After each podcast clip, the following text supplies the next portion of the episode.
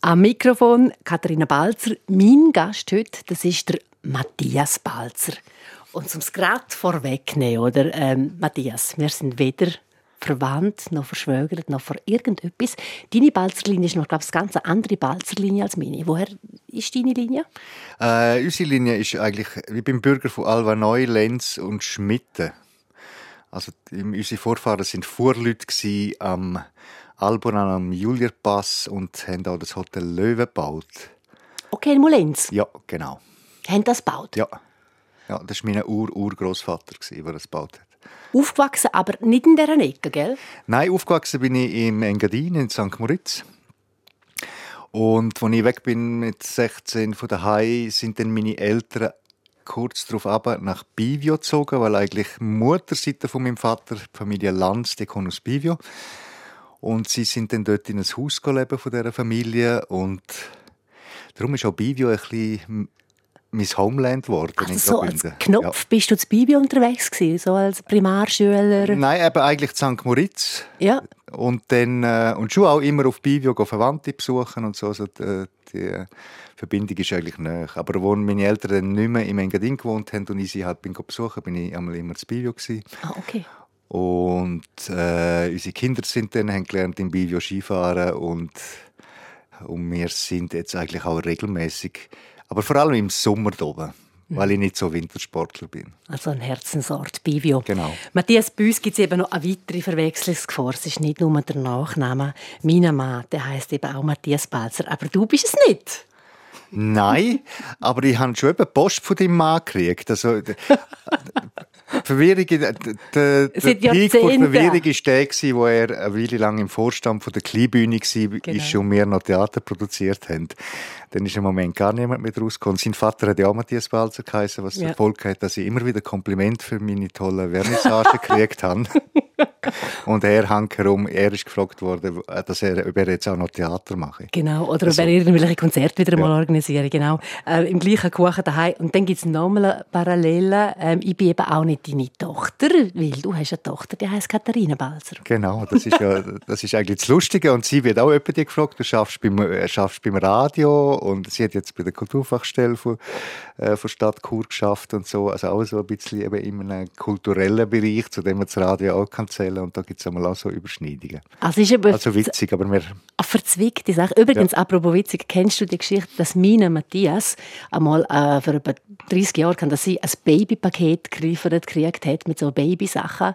Äh, natürlich eben an der falschen Matthias Balzer. Hast du ja, ich glaube, da kann ich mich noch erinnern. Da haben wir noch an der Lohenstraße gewohnt und er hat sich dann gemeldet, da stimme ich etwas nicht, da brauche ich noch keine Windeln oder so. genau. genau. Also, die ganze ja. Balzrede hätten wir jetzt mal erklärt. Ähm, eingeladen, Matthias Balzer, habe ich die ähm, einerseits einmal, weil du sehr ein guter Kulturkenner bist vom Kanton Graubünden und dann aber auch, weil du ein spannendes Projekt jetzt erst gerade eigentlich losgelassen hast, nämlich das Kulturmagazin Frida. Das ist am 21. März online gegangen. Wie sind ihr gestartet? Ich glaube gut, das ist irgendwie, natürlich ist das äh, irgendwie total aufregend und ich als alter Theatermann habe dann gemeint, zack, jetzt geht der Vorhang auf und dann stürzen sich alle auf das. Aber das Interessante ist eigentlich an, an einem Online-Medium. Man meint ja, das sei schnell, schnell. Aber wir sind ja nicht ein News-Ticker. Wir machen mhm. eigentlich mehr Hintergrundbericht. Und dann merkt man eben, das ist gar nicht so schnell, das ist eher langsam. Die Leute können dann mal schauen, können mal lesen, äh, sich mal einloggen. Und, man, und ich glaube, wir haben ja eigentlich den Plan, jetzt nicht, wir bringen nicht täglich Sachen, wir bringen zwei bis drei größere Geschichten pro Woche. Und plus noch so kleines, ein paar kleine Sachen wie Buchtipp oder so. Und ich habe das Gefühl, wir sind da ganz gut beraten, weil die Leute haben eh schon ganz viel um die Ohren und man darf auch ihre Aufnahmekapazität nicht überfordern, glaube ich. Für dich ist es auch ein Wechsel vom Medium. Du bist lange Kulturredakteur unter anderem auch bei der Südostschweiz, zu Basel, aber auch. Wie ist das für dich zum, für das Online-Schreiben? Ist das anders, als wenn man für eine Zeitung schreibt? Ja, ich bin eigentlich schon jetzt in den Wechsel, in den Wechsel vom Print ins Digitale schon ein bisschen reingewachsen, die letzten neun Jahre. Das ist ja schon ein Thema gewesen. Wo ich bei der Südostschweiz noch geschafft habe, wo man die ersten Teaser für online geschrieben hat, auch als Printjournalist. Und äh, jetzt bei BC Basel, wo ich geschafft habe, wo zu CH Medien gehört hat, ist ja in der, ist in den letzten zwei Jahren wirklich die große Transformation losgegangen, quasi, wie man den Print ins, ins Online bringt. Und da haben wir eigentlich, der Schlussstand ist eigentlich der gewesen, dass wir schon nicht mehr ins Print-Layout geschrieben haben, sondern ins Online-Layout geschrieben mhm. haben und das nachher in Print transformiert worden ist. Also eine ganz klare Online-First-Strategie. Also ich habe das schon ein bisschen kennengelernt. Man war auch intensiv natürlich mit der Online-Redaktion im Austausch und ja, das ist vielleicht auch ein bisschen ausschlaggebend gewesen, dass wir es so gemacht haben, weil ich denkt habe, ja, das ist so kompliziert ist das nicht, das machen. Schreibt man anders, wenn man weiß, es geht in, in ein Online-Format als in eine Zeitung? Äh, man tut, glaube ich, ein anders portionieren. Man macht wie ein bisschen kleinere Abschnitte. Ich glaube, die Sprache muss, online ist die Gefahr noch größer als im Print, dass man die Leser ganz schnell verliert, weil ein Klick nebendran ist gerade die nächste Geschichte, die man ja auch noch könnte anschauen. Also man muss die Leute catchen. Und eine andere Gefahr ist natürlich die, dass man keine, keine Beschränkung mehr hat. Im Print hat man einfach nur so und so viel Platz und dann ist eine Seite voll oder ist eine Ziele, voll. Ziele, ja. Und im, im Online hat man das nicht und da muss man ein bisschen aufpassen, gerade wenn man so ein bisschen längere Reportagen schreibt, muss man sich selber ein bisschen, vielleicht auch selber ein bisschen einschränken. Weil die Beschränkung auf ein Format hat natürlich auch immer den Vorteil, dass man dann muss die Essenz erzählen von etwas mhm. und nicht zu weit mhm. ausschweifen. Und das ist eigentlich äh, ja eigentlich auch ein journalistisches Credo, dass man eine Geschichte relativ kompakt jemandem kann erzählen kann, weil der will nicht das, die Leserin will nicht das Buch dazu lesen, sondern möchte eigentlich dem Bericht das Wichtigste über etwas wissen. Das sind wir uns noch am Finden. Tägliche Arbeit, täglich wieder mit jeder Geschichte neu, dass da ja. genau das, der muss auf die Fahne schreiben. Äh, wie ist es jetzt eigentlich? Du sagst eben also zwei, drei Wochen pro Geschichte. Bist du jetzt auch zu einem Wort, wo Klicks anschaut? Also zwei, drei Geschichten pro Woche. Ja, ja excuse. Ja. Äh, äh, ja, wir fangen jetzt langsam ein bisschen an mit dem, obwohl ich muss sagen, wir sind natürlich nicht so klicktrieben. Unser Modell ist, dass wir ein Abo-Modell haben. Wir haben es eigentlich können mit 1000 Abonnentinnen schon starten und haben den Plan, oder das ist der Businessplan, wir müssen eigentlich in, äh, in zwei Jahren auf zweieinhalbtausend Abonnentinnen sein, dass es dann aufgeht. Aber wenn man Abos hat, ist man von Klickzahlen abhängig, ist man eigentlich, wenn man ein, ein, äh, ein freies äh, Online-Medium ist, also ein frei zugängliches und dann zum Beispiel Inserat verkauft, dann wächst der Wert der Inserat natürlich, indem man möglichst viele Klicks hat. Mhm, das okay. haben wir, in dem Sinn haben wir ein bisschen ein anderes Modell und können dort ein bisschen ruhiger sein. Mhm. Wir schauen natürlich dann schon, wie viele von unseren Abonnentinnen unser Zeug lesen oder ob es überhaupt gelesen wird. Das ist eigentlich noch das Spannende am Online, dass man das wirklich ziemlich direkt kann schauen kann, was man ja bei, der, äh, bei einer gedruckten Zeitung weiß man ja das nicht unbedingt, äh, wer genau. jetzt das wirklich liest, ja. was da drin steht. Wie ist es so mit den Rückmeldungen der Leserinnen und Leser? Kommt da, ist, ist das ein anderer Fluss als jetzt zum Beispiel in einer Leserbriefseite in der Zeitung? Äh, ich glaube nicht einmal. Wir haben unsere Leserinnen aufgefordert, auch Rückmeldungen zu machen und es sind jetzt ein paar gekommen, aber wir werden jetzt nicht online überschwemmt. Mhm. Äh, also auch eher. Äh, äh, von dem, es ist eher ein bisschen moderat, Leute tun sich da nicht so direkt melden. Es ist dann nachher eher so, im, vielleicht dann noch, wenn man Leute begegnet oder im persönlichen Gespräch, hört man dann eigentlich mehr, als dass sie jetzt uns äh, eine Blattkritik abliefern, indem sie uns schreiben. Aber das ist eben, wir sind jetzt erst zwei Wochen unterwegs und wir werden da sicher auch so dann, wenn wir einmal unsere, unsere ganze Palette gezeigt haben, so in den nächsten noch sechs Wochen oder so, was da mhm. los ist, werden wir dann schon mal vor, vor Sommerpause werden wir äh, unsere Leserschaft schon mal fragen, wie zufrieden sie ist oder was sie vermisst. Oder so. Man muss natürlich, in, das ist auch der Vorteil von Online, man kann einen relativ direkten Kontakt herstellen äh, zu den Leserinnen und dort auch ein bisschen Meinungen abholen mhm. und ein bisschen schauen, ist man jetzt da richtig unterwegs? Bietet man ein bisschen das, was die Leute erwarten? Oder sind ja, wir völlig neben der Spur oder abdriftet ja. oder abgespaced oder so? Das wir schauen ein bisschen hinter die Kulissen von der Frieden. Im Zentrum steht ein Kernteam, das sind sechs Personen. Und da sind einige Familienmitglieder wie der Balzers unterwegs. Ähm, deine Frau, die Brigitte, ist dabei, dein Sohn, der Louis und dein Schwiegersohn. Schwiegersohn, der Avis Genau, ist ja. auch mit dabei.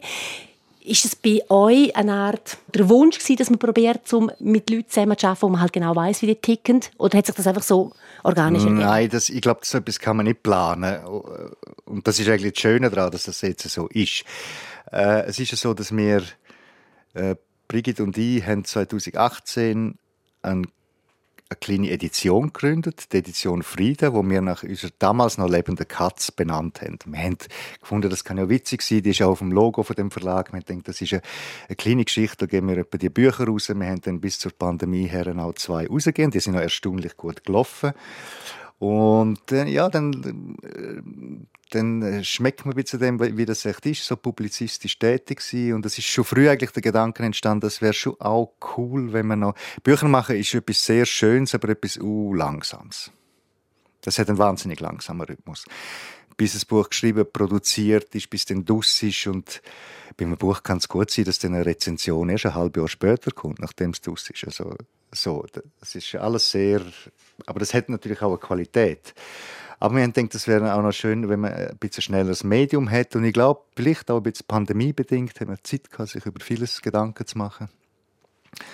Auch sich Gedanken machen, wie es beruflich weitergeht. Jetzt für mich im, im Journalismus, wo jetzt zehn Jahre fest angestellt war, bin mir aber eigentlich von früher her gewöhnt bin, äh, freischaffend zu sein oder selber, oder selber zu produzieren. Mhm. Ja.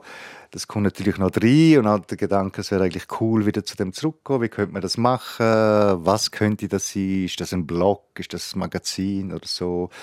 Ähm, relativ über längere Zeit noch ein bisschen unzielte Diskussionen. Der hat das immer mehr Fahrt aufgenommen und dann, zum jetzt zurück aufs Familienprojekt, äh, unser Sohn, der Louis, der in Zürich als äh, Grafiker und Webdesigner und DJ gelebt hat, jetzt ist er gerade auf Berlin gezogen der hat das natürlich hat das einmal mitgekriegt, wir haben auch mit ihm über das geredet und er hat dann irgendwann gesagt, komm, jetzt machen wir das. Wir machen jetzt das und hat, hat eigentlich gesagt, gut, er wird, ihn würde das interessieren, das ganze Layout für, äh, für das Magazin zu machen.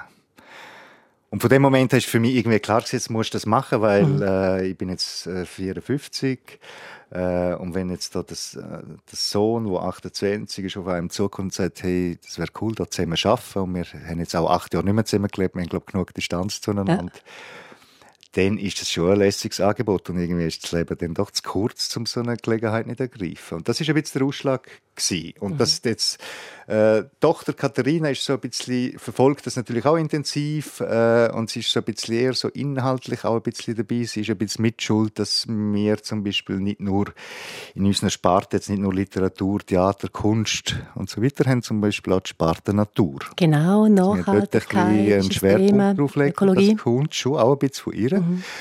Und der Avi Sliman, ihr Partner, ist äh, von Beruf Fotograf, äh, Videofilmer, Spezialist für Streamings. Und das ist irgendwie logisch gewesen, dass man dann zuerst mal ihn fragen, wer da auch Interesse hätte, als Freischaffender äh, bei der einen oder anderen Geschichte dabei sein. Und funktioniert gut? Funktioniert bis jetzt gut. Räumlich aufgestellt sind wir eben zu Chur daheim, zu Basel, ein bisschen zu Berlin, äh, in Prättigau eben auch noch. Ja. Da mal schon ein bisschen mal Distanz einfach so. Ja, ja also man muss sich das nicht vorstellen, dass wir jetzt alle daheim hocken und das ist die Redaktion. Wir haben, das, wir haben äh, also das Administ der Kern, wo das Geschäft wirklich zusammenläuft, ist bei, äh, im, im Büro von meiner Frau. Mhm. Äh, ich habe einen Kurs selber, aber ein anderes am Hohenbühlweg, wo eigentlich so zentral ein für die Redaktion von Chur ist. Und wir haben ein kleines Büro in Basel, wo Helena Krauser äh, wo eigentlich jetzt neben, neben uns die einzige Festangestellte ist, äh, eine Journalistin aus Basel, eine junge. Äh, sie schafft eigentlich in dem Basler Büro und ich gehe eigentlich, wenn ich es schon die letzten fünf Jahre gemacht habe, ich bin ein bisschen hin und her, jetzt Chur, jetzt Basel, aber es ist wichtig eigentlich für uns, dass wir das Netzwerk von Basel eigentlich auch haben, um mhm. das Magazin zu machen, weil es betrifft... Jetzt abgestützt in der Deutschschweiz. Ja, es betrifft ja die ganze Deutschschweiz mhm. und man muss schon ein mhm. bisschen, natürlich ein bisschen rausgehen und so, um das auch können machen er ist so im Gespräch. Matthias Balzer, heute unser Gast. Seit ich dich kenne, ist auch immer Brigitte, deine Frau. Brigitte Balzer-Brunold. Sie sagt das immer schön ja. mit dem Brunold. Deine Frau. Er sind für mich also ein Wahnsinns-Kultur-Power-Couple. Sind ihr beide kulturverrückt? Äh, ja, wir, wir können einfach nicht viel anders. Mal, wir könnten vielleicht schon etwas anderes. Aber wir sind natürlich in das hineingewachsen. Wir haben uns kennengelernt, als ich mit einem Zürcher fahrenden Theater, äh, mit dem Zürcher Tourneetheater hier nach Chur gekommen bin, 1991 mit der Arche, wo damals im Fontanenpark gestanden ist. Ein Schiff wird kommen. Und Brigitte hat damals in der City-Genossenschaft geschafft. Äh, dort haben wir uns kennengelernt und äh, sie ist nachher mitgekommen auf eine Tournee und ein Jahr später haben wir zusammen mit dem mittlerweile sehr bekannten Bühnenbildner Duri Bischof haben wir zusammen ein fahrendes Theater gegründet und, und, und. Dann sind noch ganz viele Projekte gekommen. Aber in dem Sinne ist es eigentlich so ein bisschen in unsere DNA eingeschrieben, dass wir das machen und äh, Brigitte hat in der Zeit, wo ich, wir haben eben viele Projekte zusammen gemacht und in der Zeit, wo ich dann eigentlich fest bei Redaktionen Südostschweiz BC Basel geschafft habe, hat sie eigentlich auch das Kulturbüro weitergemacht. Sie ist Geschäftsleiterin vom Jungen Theater Graubünden. Sie macht Administrationen für Kulturleute. Sie hat für verschiedene Theaterprojekte auch schon macht sie Fundraising und hat Produktionsleitungen gemacht. Also in dem Sinn ist uns das einfach so erhalten geblieben. Also schon kulturverrückt, ihr ja. beiden. Wird auch mal über etwas anderes geredet? Ja, auf jeden Fall. Äh, äh Großeltern ja. sind wir auch schon. Ja, es gibt, ja, wir sind auch Großeltern, werden jetzt dann bald das zweite Mal Großeltern. Ähm, und natürlich gibt es noch ganz viele andere Themen als das. Und das ist natürlich immer, das kennen alle Leute, die irgendwie zusammen ein Geschäft haben oder so. Man muss auch immer ein bisschen schauen, dass man dann eben nicht nur über das Geschäft redet, sondern das auch ein bisschen abgrenzen kann. Und das geht über die besser und über die weniger gut. Jetzt sind wir natürlich gerade immer intensiven Moment, wenn man mhm. mit so einem Projekt an den Start geht. Da gibt es noch tausend Details jeden Tag zu besprechen. Ähm, wie machen wir das, wie machen wir das? Aber das schwingt sich jetzt dann mit der Zeit schon ein ein paar wenige von unserer, oder ein paar von unseren Hörern, die in den 90ern ähm, bereits schon äh, sagen wir mal, kulturell aktiv unterwegs sind, die erinnern sich noch an das legendäre Zelt auf der Obernau, Alpodrom. Wir haben ein riesiges Zelt aufgestellt. Es ist, äh, äh kann man sagen, ein On-Air-Club sozusagen. Ja. Ihr habt äh, ein Beiz gehabt, dort wo heute der Coop Quader ist, haben ihr das Palas betrieben. So das Gastro, das ist schon auch immer ähm, auch noch bei euch mit dabei gewesen, dass ihr soziale Punkte geschaffen haben, wo die Leute sich treffen können. Das waren grossartige Zeiten. Ja, äh, und die sind so entstanden eigentlich ein bisschen, also weil, weil Brigitte eben Wirtin ist. Damals hat man ja auch noch ein Wirtepatent gebraucht, um können wirten. Und da hat sich natürlich so Theater und die Kunstgeschichte haben sich immer ein bisschen mit dem vermischt. Zum Beispiel die Geschichte mit den Tanzzelt, also mit den mit dem Tanzzelt in Chur. Viele Leute kennen eben das Alpodrom auch von dort, wo wir so ein bisschen auch den Techno nach Chur gebracht haben. Mhm. Das sind äh, auch Sachen, die aus Not entstanden sind, weil wir sind aus unseren ersten Tourneen mit unseren Wohnwagen und der Lastwagenbühne mit Schulden zurückgekommen. Und dann haben wir irgendetwas müssen machen. Und das ist eigentlich, äh, die, das ist eigentlich die Rettung weil die Partys sind gut gelaufen, man hat wirklich ein bisschen Geld verdient und hat die Kasse wieder ein bisschen können ausgleichen da weiss, möchte ich genau eine schöne Anekdote dazu erzählen. Unser Sohn, der Louis, der hat das damals als ganz clean mitgekriegt. Mhm. Und er ist selber, als er auf Zürich ist, hat er angefangen auflegen, auch im Elektro-Techno-Bereich und ist in dieser Szene drin, hat er in verschiedenen Clubs in Zürich auch geschafft und hat jetzt mit Freunden vor Pandemie schon haben sie das machen als Elektronik-Festival. in der Schweiz, eigentlich so ein bisschen, wo in der Schweizer Szene verwurzelt ist und auch mit Künstlerinnen zusammen schafft. Und am Abend vor zwei Jahren hat er mir angerufen, du, wir sind gerade in der Namensfindung für das Festival und jetzt ist Alpodrom ist noch unter den letzten drei. Würde euch das stören, wenn das so wird heißen? nein, nein, ich sehe es da nicht, was dagegen spricht. Und dann haben sie sich wirklich für das entschieden. Und also der Name ist, ist jetzt wieder wie auferstanden eigentlich von unserem Theater und das Festival findet jetzt endlich das erste Mal statt, Ende Juli in Interlaken. Gehst du hören? Ich kann hören. Gehen wir wieder ein bisschen raven. ähm, ich habe dann schon speziell gefunden, wo du eigentlich dann so um 10er, 2010er Jahre ähm, dann wie eine Art ein, vielleicht weiß jetzt nicht das falsche Wort, aber einen Seitenwechsel gemacht hast, bist du dann in die Kulturredaktion eben von der Südostschweiz reingekommen. Also bist du plötzlich nicht mehr auf der aktiveren Seite gewesen, würde ich mal sagen, sondern auf der, die dort abbilden und beschreiben. Wie ist es zu dem Seitenwechsel gekommen?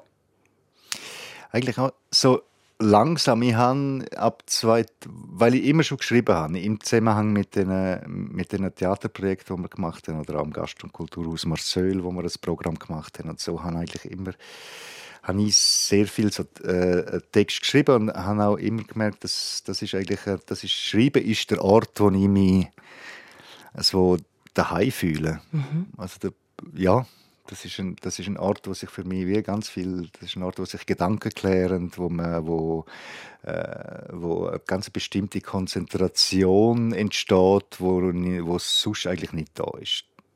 Ich mache es einfach gerne. Und dann habe ich eigentlich 2005 äh, Journalismusausbildung angefangen, damals noch in der, in der Saal in Zürich.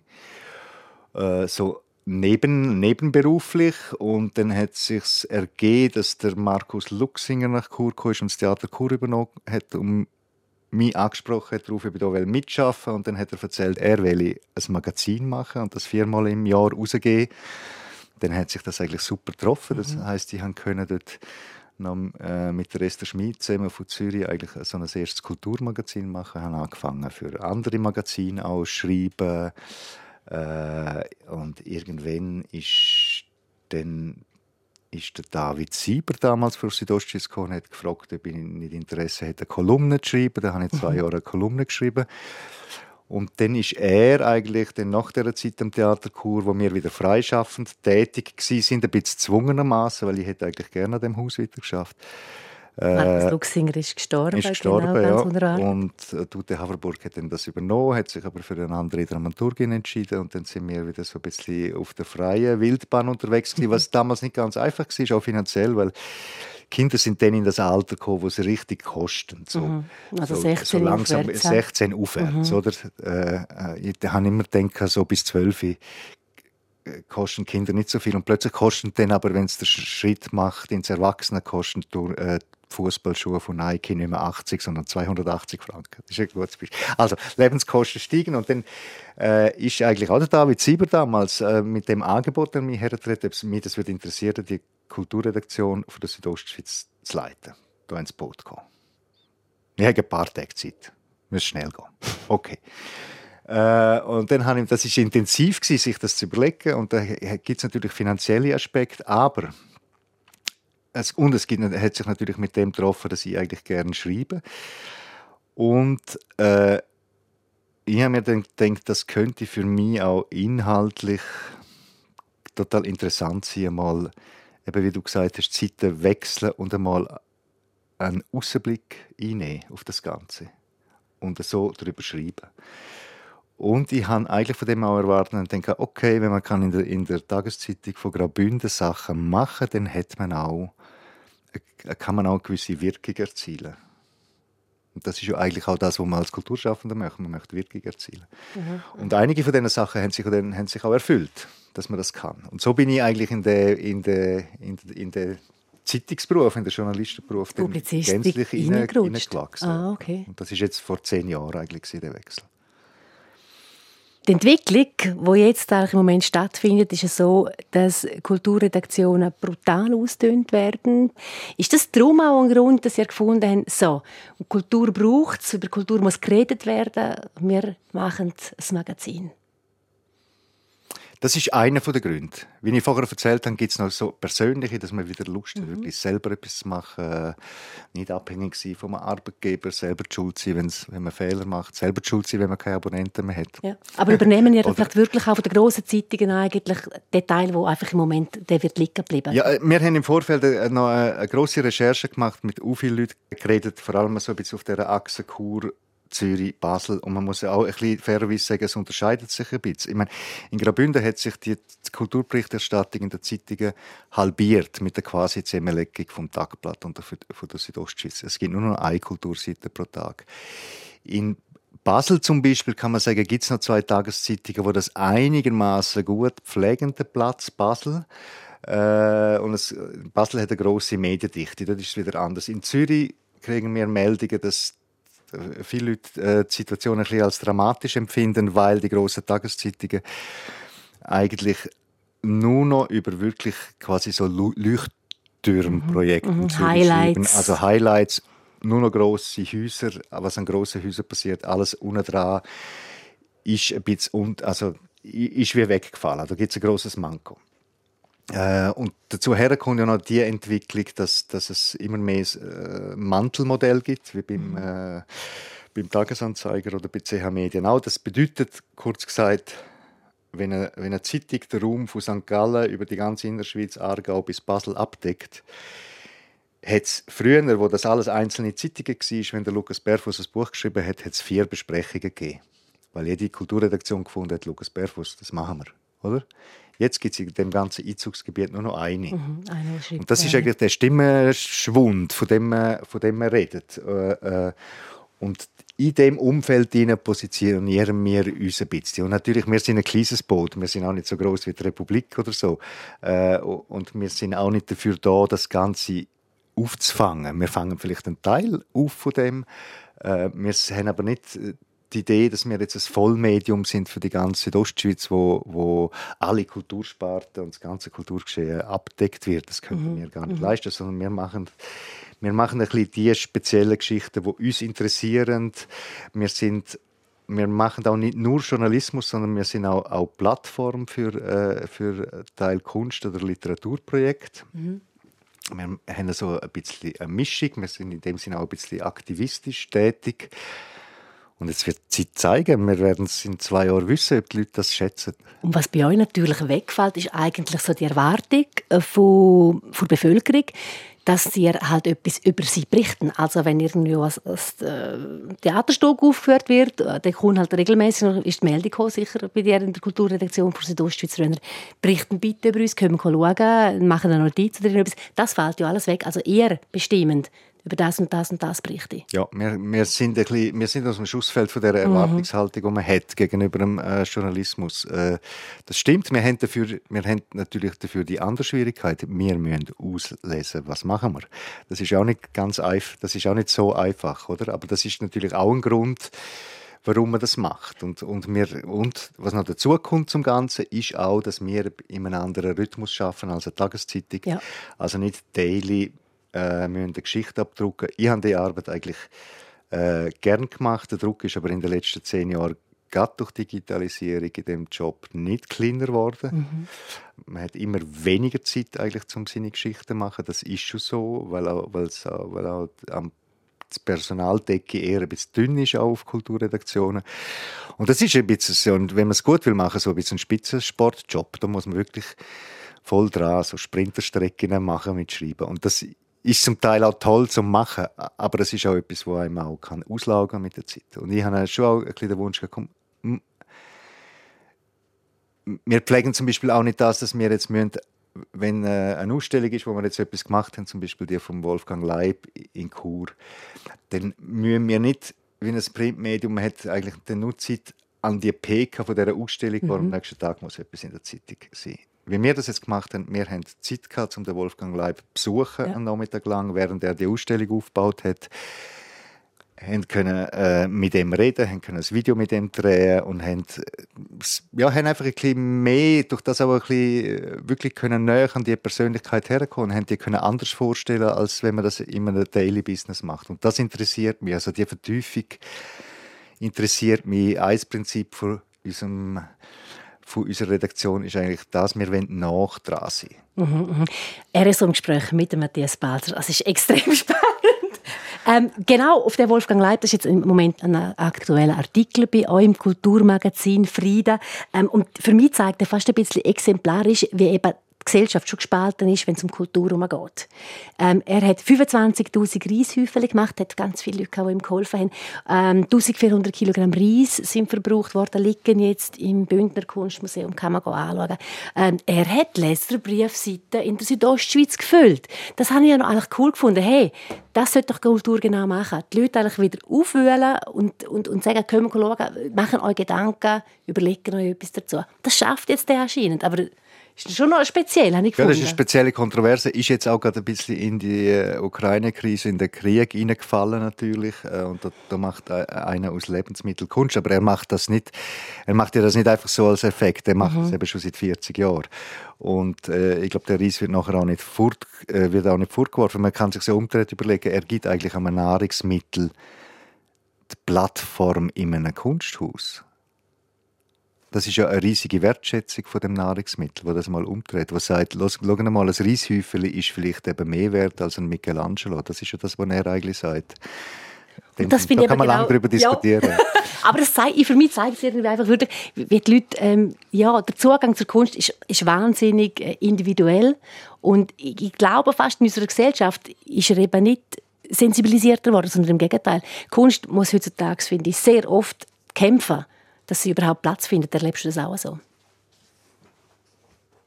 Ich glaube, es ist noch unterschiedlich. Wenn man, wenn wenn man anschaut, wie äh, zum Beispiel Besucherzahlen von den Museen oder den grossen äh, Kunstfestivals oder auch den Theaterfestivals, die gehen ja nicht zurück. Ja, das sind so die Highlights, die das große, große, Aber große. das zeigt schon auch, dass, dass eigentlich sich ein großer Teil von Leuten für das interessieren. Aber man interessiert sich natürlich schon auch eben so ein bisschen für so Ereignisse und die Kunstwelt hat das auch ein bisschen erkannt. Zum Beispiel jetzt gerade in den Museen, dass man um die Ausstellung um immer mehr so Events baut, weil, man, weil es geht ja auch, die Leute wollen auch so dabei sein, man will ein, auch ein gesellschaftliches Erlebnis haben, wo mit dem Besuch von einem, auch von einem Museum oder so äh, verbunden ist. Ich bin immer vorsichtig, wenn es um Kulturpessimismus und den Niedergang des Abendlandes geht. Äh, also man muss es dann, man muss es, man muss es vielleicht dann genau anschauen. Da müssen wir jetzt genau schauen, wie ist jetzt die Berichterstattung vor 40 oder 50 Jahren gewesen. Ich weiß es jetzt nicht, aber wenn man in das Archiv geht, bin ich mir, ich bin nicht sicher, ob sie so viel schlechter war als, als heute. Ich glaube, so ein bisschen die Interessen haben sich vielleicht ein bisschen verschoben. Es ist weniger so bildungsbürgerlich prägt, auch die ganze Kulturszene. Gerade wenn man es von den jungen Leuten anschaut, es, finden so auch in der, auch in der Kultur findet so ein Wandel statt, viel mehr, es findet viel mehr Projekte statt, wo es ist nicht mehr ein Künstler, der mhm. etwas macht, sondern es sind Kollektiv. Äh, es ist nicht, nicht ein Graben zwischen Künstler und Publikum, sondern man fährt da Zeug mit dem Publikum zusammen machen. Es ist da eigentlich äh, sehr viel im Gang wir möchten eigentlich mit unserem Magazin etwas bieten, dass Leute, die sich für das interessieren, ein bisschen äh, eben Hintergrundinformationen zu so Prozess auch, auch kriegen. Also, mhm. Das andere, was du gemeint hast, dass die, wie Kultur unter Druck kommt, ist natürlich jetzt gerade, wenn man es bei den Zeitungen anschaut, ist es natürlich so, wenn das ist die, die ganze, die ganze Klickzahlgeschichte ist brutal es, es ist ja so, dass wenn, dass, wenn eigentlich ein, ein Medienkonzern nach dem gesteuert wird, wir machen das, wo viel angeklickt wird oder Abos generiert, dann droht Kultur unter den Tisch zu fallen, weil, so wie ich es jetzt erlebt habe bei der BC Basel oder bei CH Media, ist es nicht so gewesen, dass Kulturartikel Abos generiert haben. Und ich glaube, da sind aber die Verleger in der Verantwortung. Und früher hat es zu jeder Tageszeitung es wie gehört, dass die ein Feuilleton hat. Mhm. Und man hat gewusst, der lesen nicht so viele Leute wie der Sport oder wie der Politikteil. Aber das hat wie zum ganzen Paket und zum Selbstverständnis von einem Medium gehört. Und das macht man einfach und schaut in dem Bereich nicht so sehr aufs Geld. Und ich hoffe, dass das äh, so auch von der von der Seite der Publizisten her es dort auch so eine Fahne ein bisschen hochgehalten wird. Aber ich habe irgendwie das Gefühl, man muss sich es umgekehrt vorstellen, wenn es es gar nicht mehr gäbe. Ich glaube, dann fehlt uns wahnsinnig etwas und die Leute würden das auch merken. Gut, vielleicht muss man dann mal die Bewegung mal weitergehen lassen, bis man merkt, oh, da fehlt irgendetwas. Und ja. Äh, bis dann kann man ja Gott Frieden lesen, online das Kulturmagazin. Matthias Balzer, danke vielmals, bist du da gewesen, hast erzählt, alles Gute für dich und dein Projekt. Gerne geschehen, danke auch vielmals, merci. Am Mikrofon danke Katharina Balzer.